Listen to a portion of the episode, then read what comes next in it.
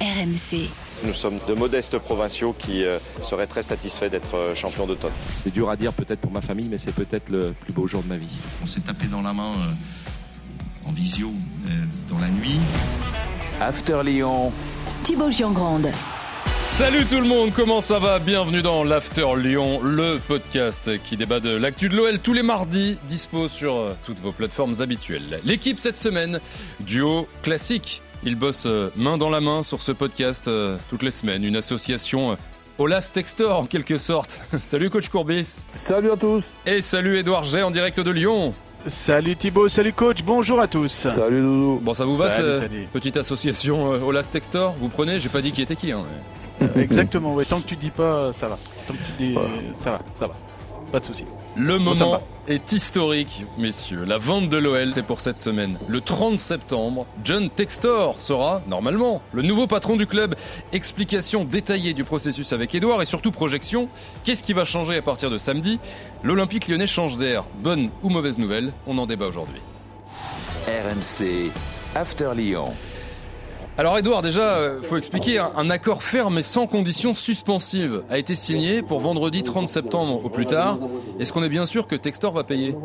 Le, plan se déroule sans accroc majeur. Hein. C'est un plan euh, initié et indiqué dès les conférences de presse du mois de juin dernier. On avait une assemblée générale euh, parce que l'OL est coté en bourse au mois, le 29 juillet pour valider justement tout, tout, le plan. Il y a eu un passage aussi devant le CSE de, de l'OL. Voilà, tout le processus s'est fait et normalement d'ici la fin de la semaine, d'ici le, 30 septembre, euh, eh tout devrait rentrer dans, l'ordre et il y aura un changement alors euh, capitalistique, hein, c'est important de le dire, même si Jean-Michel Aulas restera selon un accord de gouvernance euh, qui a été indiqué dès le mois de juin hein, pendant trois ans encore au minimum, eh bien le patron en fait effectif du club, mais il ne sera plus l'actionnaire de référence qu'il était jusque-là, il sera un actionnaire minoritaire. Edouard, soyons clairs, on, est dans l'after Lyon. Euh, il y a euh, cet accord qui a été signé euh, en juin. on s'est tapé dans la main à distance. on l'a entendu, disait Jean-Michel Aulas. On était au début sur un milliardaire qui devait payer avec ses propres dollars. Finalement, bon, il fait un emprunt il change d'associé. Euh, bon, il y a eu ces dernières semaines euh, quelques motifs d'inquiétude. Edouard, le 30 septembre arrive vite. Hein, au moment où on enregistre ce podcast, on n'en est plus très loin. Euh, il n'y a vraiment aucun doute au club. Le, la transaction va se faire? Alors, vous savez, c'est toujours, euh, même quand on achète un simple euh, petit appartement ou une maison, déjà, il y a des doutes jusqu'au moment où on signe. Hein, donc, il y a toujours des papiers à, fournir. Donc là, vous imaginez le nombre de zéros qui avant la virgule, donc le nombre de dossiers euh, et de d'aller-retour qu'il a fallu faire en termes de financiers justement et de preuves d'un certain nombre de, de, choses. Alors, la seule chose qui s'est passée, parce que jusque-là, franchement, le plan se déroule sans, sans accroc, c'est du côté des pactes d'actionnaires, le acheteur, en l'occurrence John Textor, qui était entouré d'un certain nombre de partenaires quand il a présenté le, dossier, et l'un de ces partenaires, euh, finalement, euh, n'a pas eu les garanties euh, escomptées. Alors, je ne peux pas rentrer dans le détail parce que personnellement, je les ai pas. Hein. c'est vraiment de la, c'est vrai, voilà, et qui a été remplacé par par quelqu'un d'autre. Donc, c'est à la fois de l'ordre du détail, mais le diable est aussi dans dans le dans le détail. Mais voilà, tout tout normalement devrait rentrer dans l'ordre d'ici la la fin de la semaine, donc le 30 septembre ça peut se finir à la fin du week-end, euh, le 1er octobre ou le 2 octobre. Voilà, on est dans, dans vraiment cette fin de, euh, fin de mise en place en fait de ce pacte de, d'actionnaires, euh, parce qu'il faut vraiment se rendre compte que c'est une opération gigantesque, c'est déjà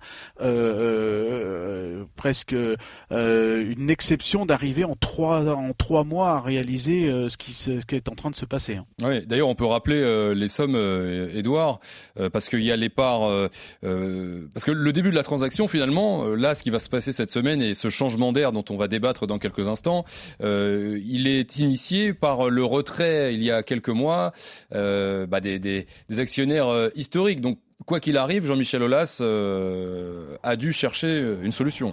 Oui, alors en fait, il faut remonter au mois de mars dernier, hein, quand Jean-Michel Aulas, de toute façon, euh, c'est toujours, on a, euh, c'est maladroit quand on disait qu'il était actionnaire majoritaire, il était actionnaire de référence. Il avait 28% des, des parts, mais dans, la, dans le pacte de gouvernance en interne, c'est lui qui menait, avec à ses côtés d'autres actionnaires de référence. En l'occurrence, le groupe Pathé, c'était historique depuis 1999, près de 20%, 19,56 pour être précis, et puis un groupe euh, chinois qui était arrivé en 2016 en août 2016, euh, qui avait lui aussi posé sur la, table 100 millions d'euros pour à peu près 20% euh, aussi. Donc il y avait, dès le mois de mars, 40% du club qui était en vente. Donc il fallait que quelqu'un rachète ces 40%. Donc euh, tout au long du printemps, il a fallu que Jean-Michel Aulas, on en a parlé au mois de, juin, bataille pour trouver un, repreneur. Il a eu quelques dossiers, tous plus a priori américains, et il a jeté son, dévolu sur John Textor, qui lui paraissait le plus à même de reprendre le dossier. Et surtout, surtout, on en a beaucoup parlé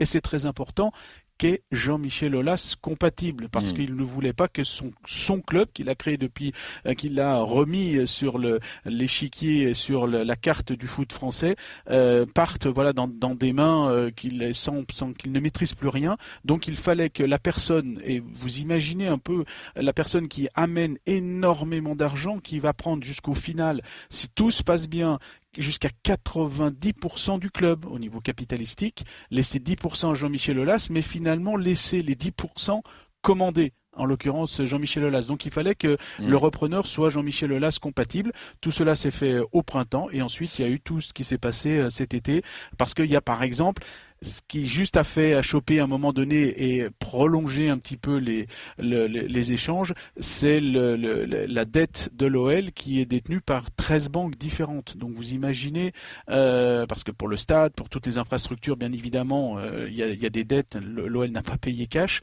euh, et il a fallu gérer et tout travailler avec ces banques-là. Donc c'est pour ça que ça, ça a un peu ralenti le, mmh. le processus, mais on est encore dans les temps et normalement le diable est souvent dans le détail, hein, en matière financière aussi, hmm. mais normalement, à la fin du week-end, il y aura ce, changement et donc l'OL qui va passer en, mode euh, accent US. Et on va en débattre dans, quelques secondes. Euh, Roland, juste avant euh, de se pencher justement sur cette nouvelle ère et, l'aspect sportif, toi, tu, tu n'as pas d'inquiétude là à entendre Edouard et de tout ce que tu as pu lire sur, sur la transaction J'ai hmm. quand même la possibilité et le plaisir de connaître Jean-Michel Aulas depuis mm. de longues années. C'est vrai que ça a dû être quand même très compliqué parce que n'oublions pas que le club est en bourse et, donc il faut arriver aussi à, mener à, bien un petit peu cette, cette transaction qui n'a pas dû être euh, simple. Mais bon, je me fais pas trop de, de soucis sur ce que a pu faire dans cette négociation Jean-Michel Aulas. Je reste persuadé que Lyon sera encore plus costaud et que lui-même sera encore le, personnage le plus influent du, club. Je ne pense pas me tromper. Alors justement, Lyon qui change d'air cette semaine, euh, semaine historique, euh, on le disait, bonne ou, mauvaise nouvelle pour le club. Euh, Edouard, déjà préciser qu'est-ce qui va changer à partir du donc là la date le closing la, fin de la transaction normalement vendredi le 30 septembre qu'est-ce qui change concrètement au 1er octobre à Lyon?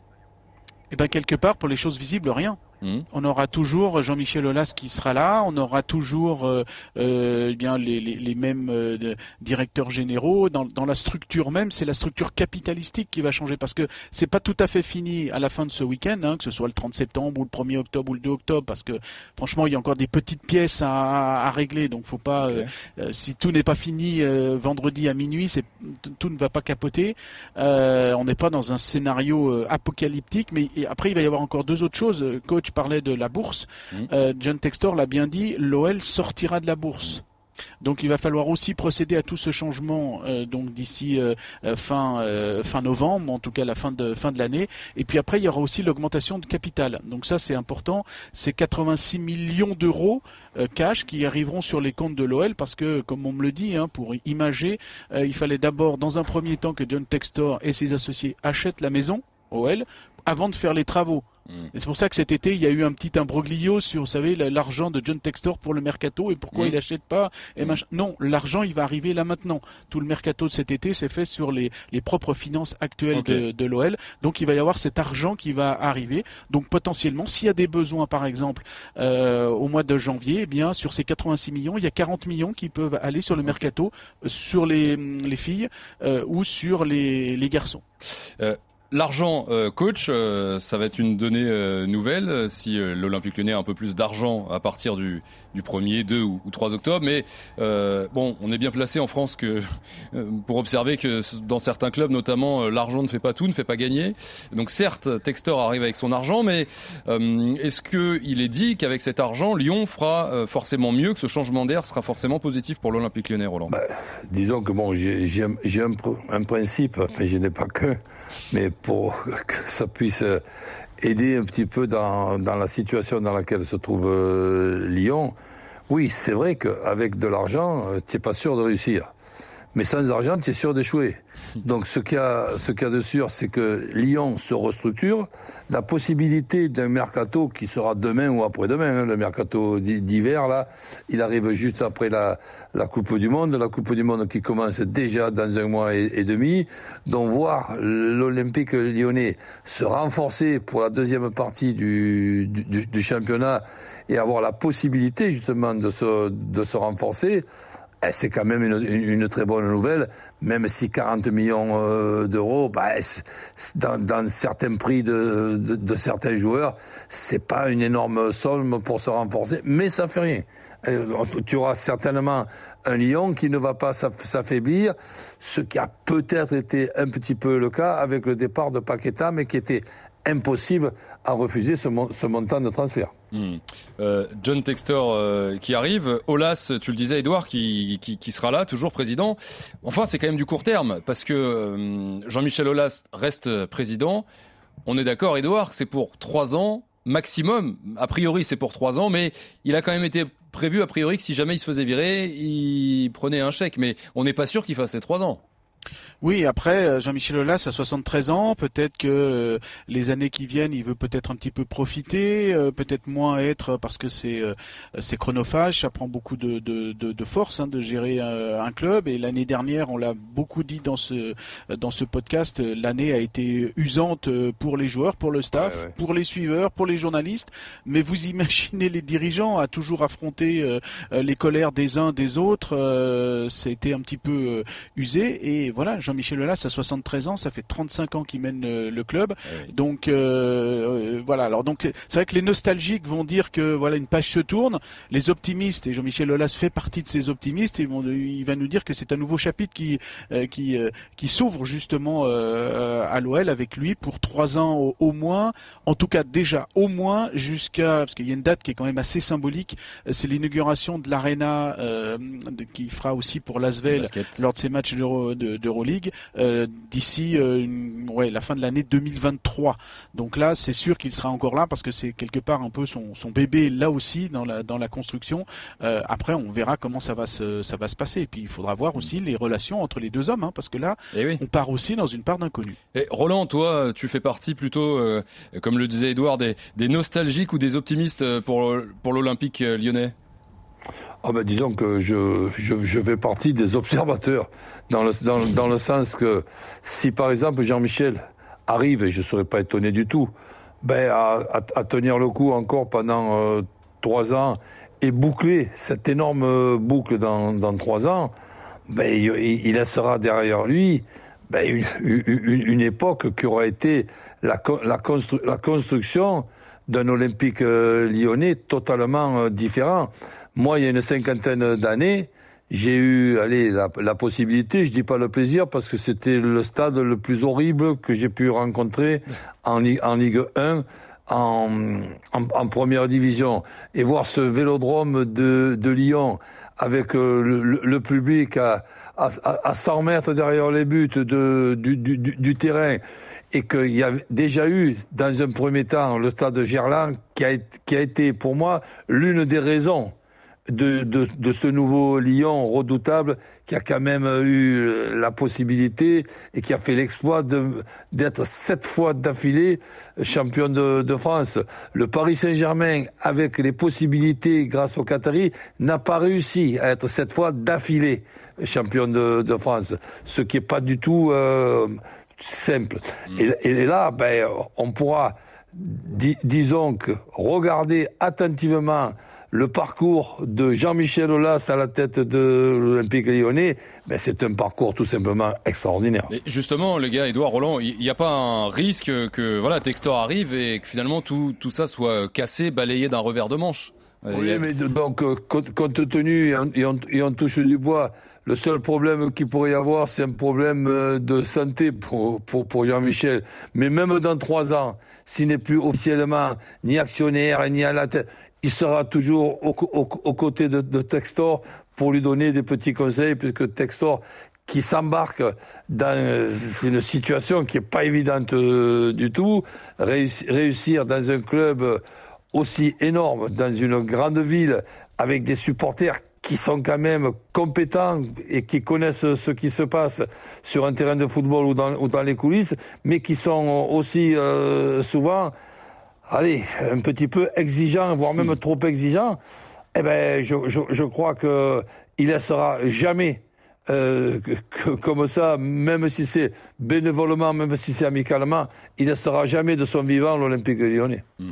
Euh, John Textor, sachant que nouveau patron, vas-y Edouard, rapidement, vas-y. Euh, euh L'OL gagne quand même là-dedans un associé euh, actif qui va donc déjà amener les 86 millions, une partie pour épurer la dette, pour les infrastructures et 40 millions pour un éventuel mercato, mais surtout gagner un associé actif parce que je vous parlais de Pathé et IDG qui quittent le, qui ont quitté la, la, le navire. eux, ils étaient quelque part des associés dormants, donc il y avait mmh. moins cette, ce côté échange, apport d'idées que que pouvait notamment amener un, Jérôme Soucy. Je ne sais pas si ça existe, mais c'était des, associés de, la famille.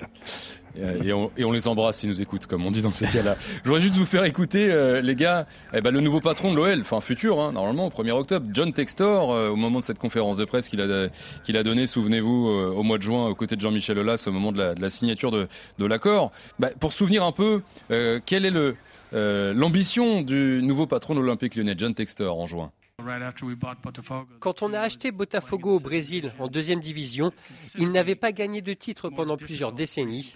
Et on a réussi à battre Flamengo la saison dernière. On veut gagner des championnats. Jean-Michel veut revenir sur le devant de la scène européenne. Moi, je veux gagner la Ligue des Champions. J'espère qu'on va pouvoir rêver de ça. Bon, gagner des championnats, euh, ok, pourquoi pas, même s'il y a le PSG. La Ligue des Champions, bah, faudrait déjà retourner en, Coupe d'Europe. Est-ce qu'on est sur euh, un discours? Est-ce qu'il faut prendre le, euh, le côté ambitieux et donc c'est bien, il est là pour gagner, ou il a un côté un peu déconnecté de la réalité? Qu'est-ce que vous en pensez? Non, non, je ne pense pas qu'il est déconnecté de la réalité parce qu'il a dû se, se renseigner, pas seulement pour faire aller une, une, une, grosse affaire avec ce, cet investissement, mais quand on, voit ce qui a pu se passer sur les dix dernières années, logiquement, le, le, Paris Saint-Germain ne pouvait pas ne pas être champion. Eh bien, ça s'est quand même passé trois fois.